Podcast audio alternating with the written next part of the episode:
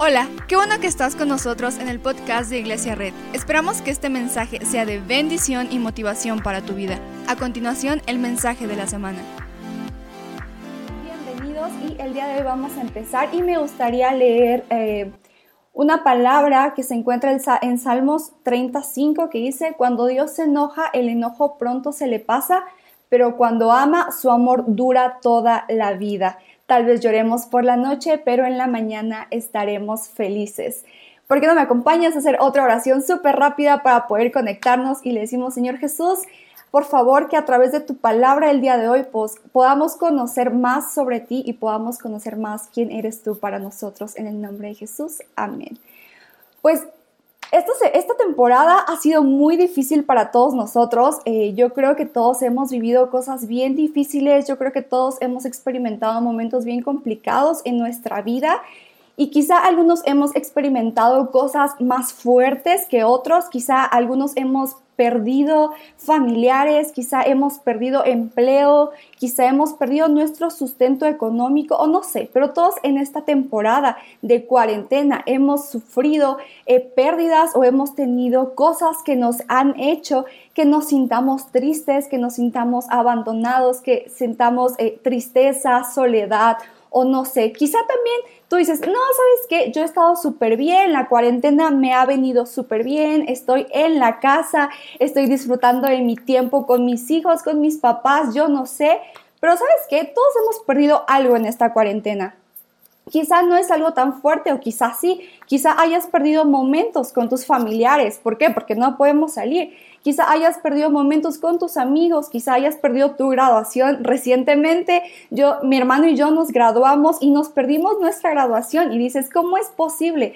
He luchado tanto, toda mi vida prácticamente por un momento como este y se pierde. Y, entonces yo tengo varias amigas que también se graduaban en esta temporada y ellas también estaban tristes y estábamos muy, pues sí, completamente tristes porque el momento que habíamos esperado toda nuestra vida de repente nos lo habían quitado, de repente había desaparecido y ya no existía más. Pero bueno, ah, quizá también tú digas, oye, pero ese es un tipo de tristeza super X, o sea, es tu graduación, no pasa nada, pero bueno, todos experimentamos situaciones de tristeza. También durante esta temporada yo he visto a gente que amo caer enferma. Yo he visto a gente que yo quiero mucho sufrir enfermedad y estar sufriendo por dolores. Y sabes, esto también trae a mi vida tristeza y también trae a mi vida dolor. Y yo sé que quizá tú también estés experimentando esto. Yo sé que quizá tú también me digas, sí, yo también tengo un familiar que está mal. Yo también tengo a mi mamá, a mi papá, a mis abuelos que están tristes. Yo, he visto a ellos cómo han caído en enfermedad. Y te lo digo yo porque yo también he visto como gente que amo, gente que quiero con todo mi corazón, ha caído en enfermedad. También he visto a gente en la iglesia. El chiste es que todos hemos pasado por momentos muy difíciles y muy complicados en esta cuarentena. Además, las noticias nos bombardean, las noticias nos llenan de cosas uh, tristes, de cosas feas y entonces nuestro corazón empieza a sentir dolor y nuestro corazón empieza a sentir tristeza. Y si tú has experimentado esto, me encantaría dirigirte este mensaje y me encantaría decirte, estás en el lugar correcto porque hoy vamos a hablar sobre algo que todos hemos sufrido. Hoy vamos a hablar sobre algo que todos hemos experimentado. ¿Sabes? Y me gustaría regresar al texto que leímos que dice, cuando Dios se enoja, su enojo se le pasa pronto, pero cuando ama, su amor dura toda la vida. Este es uno de mis versículos favoritos, porque aparte de que su enojo se le pasa súper rápido, que eso es bueno para nosotros, también su amor dura toda la vida. Pero sabes, la siguiente parte de este versículo también me encanta porque dice, tal vez lloremos por la noche, pero en la mañana estaremos felices. Sabes, la Biblia no nos dice, oye, si tú te acercas a Jesús, si tú te acercas a Dios, no vas a experimentar tristeza, no vas a experimentar soledad. No, dice, sí, tal vez llores, sí, tal vez tengas los momentos más tristes, más feos, más negros de tu vida, pero sabes que en la mañana vas a estar feliz y esa es nuestra esperanza y eso es lo que Dios habla para nosotros, porque dice que su amor dura toda la vida. ¿Sabes? Y este, este versículo me recuerda mucho también a una historia que se encuentra en Juan 11, que se eh, que trata sobre Marta, María y Lázaro. Ellos eran tres hermanos y me encanta esta historia porque la Biblia nos menciona que Jesús tenía un vínculo completamente especial con estos tres hermanos. Así que si tú me dices, oye, ¿qué personaje de la Biblia te gustaría ser? Yo te diría que yo podría ser o Marta, o María, o Lázaro. Bueno, Lázaro no lo sé, pero Marta o María, yo podría ser uno de ellos. ¿Y sabes por qué? Me encanta porque aquí dice la Biblia que Jesús tenía un vínculo tan especial con esta familia que los quería, que los amaba. Y sabes, prácticamente Jesús decidió ser amigo de ellos. Jesús no fue ah, su amigo porque estaban en el ministerio, no fue su amigo porque estaban en familia, o sea, era su amigo porque Jesús decidió ser amigos de él. Y me encanta porque Jesús los había escogido a ellos. Es impresionante. ¿Te imaginas que Jesús te escogiera? Que Jesús cuando estaba en esta tierra dijera, oye, yo quiero ser, yo quiero juntarme contigo, yo quiero estar contigo. ¿Sabes? Y esto nos lleva a la historia que vamos a tratar el día de hoy, que se trata sobre la muerte de Lázaro. Creo que todos hemos escuchado mucho sobre esta, esta historia. Y la Biblia nos comenta que Lázaro estaba tan enfermo que Marta y María deciden enviarle a Jesús un mensaje para decirle, oye Jesús, tu amigo, la persona a la que tú amas está muy enfermo, está muy grave, por favor ven a verlo, te necesitamos. Y sabes, ellas le mandaron este mensaje a Jesús porque lo conocían, porque sabían quién era Él, porque eran cercanas a Jesús. Y ellas ya sabían lo que Jesús había hecho, ya sabían que Él sin ningún problema podría llegar y podría decir, en el nombre eh, en mi nombre eres sano y eran sanos, ¿sabes? Pero imagínate, ellos eran tan cercanos que si lo trasladamos al día de hoy, podríamos decir que las hermanas tenían el número telefónico de Jesús. O sea, prácticamente era como de, hey Jesús, te necesito, por favor. Y Jesús iba porque eran sus amigos, ¿sabes? Pero llega un punto en la historia en donde Lázaro ya había muerto. Y esto lo dice Jesús a sus discípulos. Les dice, no, pues es que él ha estado dormido. Y todos se quedan como, oye, si está dormido, pues ¿para qué vamos? Y Jesús, como ve que no le entienden, dice, no, o sea, está muerto, ¿no? Entonces Jesús ya sabía que Lázaro estaba muerto. Y sabes, las hermanas ya estaban muy tristes por la enfermedad de su hermano, por la muerte de su hermano, que al principio todavía tenían esperanza, tenían paz y tenían tranquilidad, porque ellas ya conocían a Jesús, ellas lo conocían personalmente, sabían de sus milagros, sabían lo que él podía hacer, sabían que había sanado enfermos, que había dado vista a los ciegos y que obviamente como eran tan amigos, pues podría curar a su hermano, podría resucitar a su hermano de la muerte, ¿no? Pero una vez que le llega el mensaje a Jesús de Lázaro, la Biblia establece y nos dice que Jesús tomó la decisión de estar dos días más en donde él estaba. O sea, él se enteró y él dijo, ok, está bien, pero me voy a quedar otros dos días, ¿no? Hasta en ese punto, Marta y María lo que querían era que Jesús llegara rápido, porque eran muy cercanos. Ellas necesitaban que Jesús estuviera ahí, porque eran muy amigos. Es como cuando nosotros le hablamos a nuestros amigos o cuando le hablamos a nuestros papás. A mí un día se me ponchó la llanta y lo primero que hice fue marcarle a mi papá, papá, te necesito. Y mi papá llegó así porque él sabía que yo lo necesitaba. Y en esta Marta y María estaban así, estaban desesperadas porque estaban viendo a alguien que amaban en cama, porque estaban viendo a alguien que amaban muerto y ellas anhelaban que Jesús llegara. Imagínate la desesperación de las hermanas en ese momento. Veían el reloj y veían cómo pasaban los segundos, los minutos, las horas y Jesús no llegaba. Se asomaban a la puerta y veían que Jesús no llegaba. Corrían a la ventana y Jesús no llegaba, nadie llegaba, nada pasaba, ellas estaban sumergidas en su dolor porque su amigo no había llegado. Oye, ¿y esto no se te hace familiar? ¿No te resulta familiar que a veces nosotros decimos, no, somos súper cercanos a Dios, no, nosotros somos súper cercanos a Jesús y, y, yo sé que va a llegar, yo sé que va a hacer algo y nos empezamos a desesperar porque entonces nada pasa? ¿No te resulta familiar? A mí, yo me conecté completamente con esta palabra. Y sabes, a medida que pasaban los días, las hermanas comenzaron a perder la esperanza. Jesús no había venido lo suficientemente pronto. Jesús no había estado cuando lo necesitaban. ¿Te suena familiar? Porque a mí sí.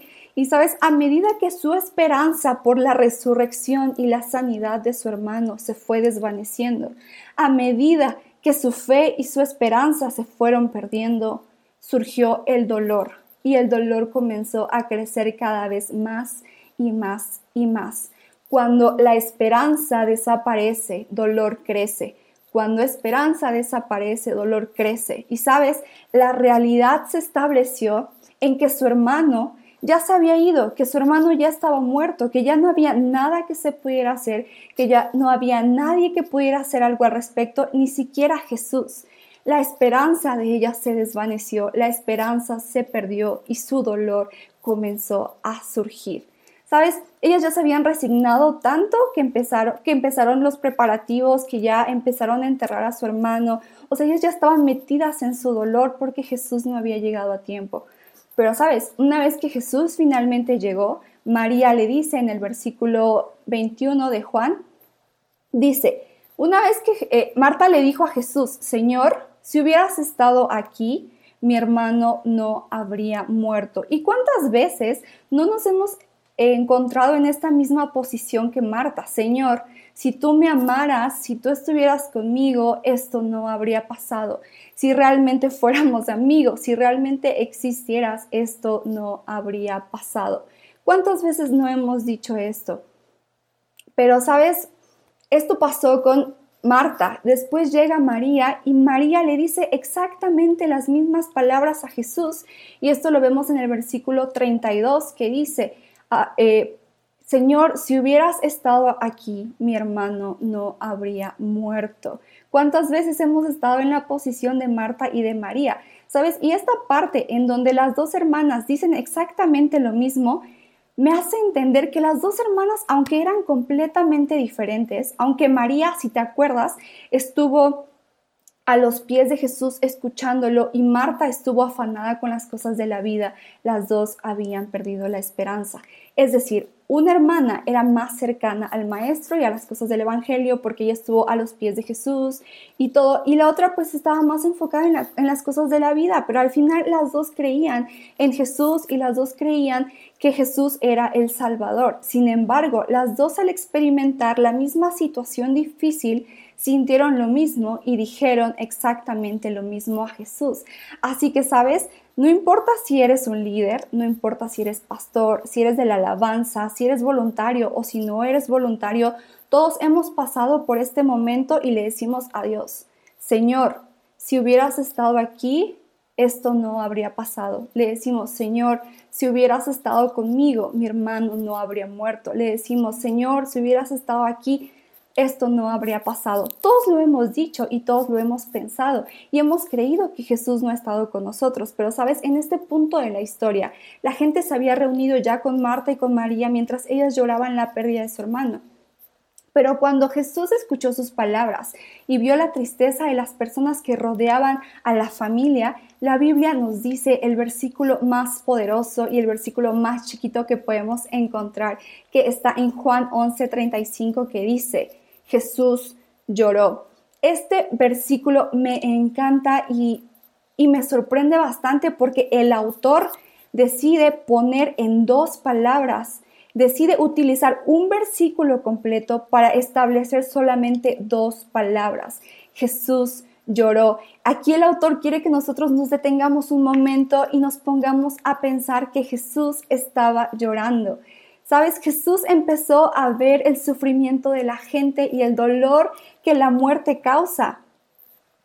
Jesús se preocupaba profundamente por María, por Marta y por Lázaro. Y aunque Jesús ya sabía que Lázaro iba a resucitar, que ya sabía que iba a ser un momento para glorificar el nombre de Dios, porque ella se lo había establecido a sus discípulos, él sintió el dolor de la familia, él sintió compasión por ellos y empezó a llorar. Él era empático con su pérdida y con lo que la familia estaba pasando. Sabes, la tristeza nos aísla, la depresión nos aísla, la desesperación nos aísla porque vemos a la gente que continúa con sus vidas, vemos cómo siguen con sus cenas, con sus amistades, con, con risas, vemos que la gente no se detiene a pesar de que nosotros estamos sufriendo, nosotros estamos tan sumergidos en dolor y la gente pues sigue viviendo, la gente sigue normal y nosotros estamos en dolor.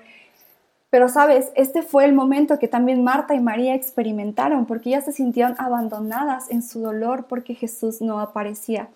Pero hay algo que quiero que, que, te quedes eh, el día de hoy con esto, y es que cuando Jesús ve a la gente que ama afligida, Él entra en su dolor.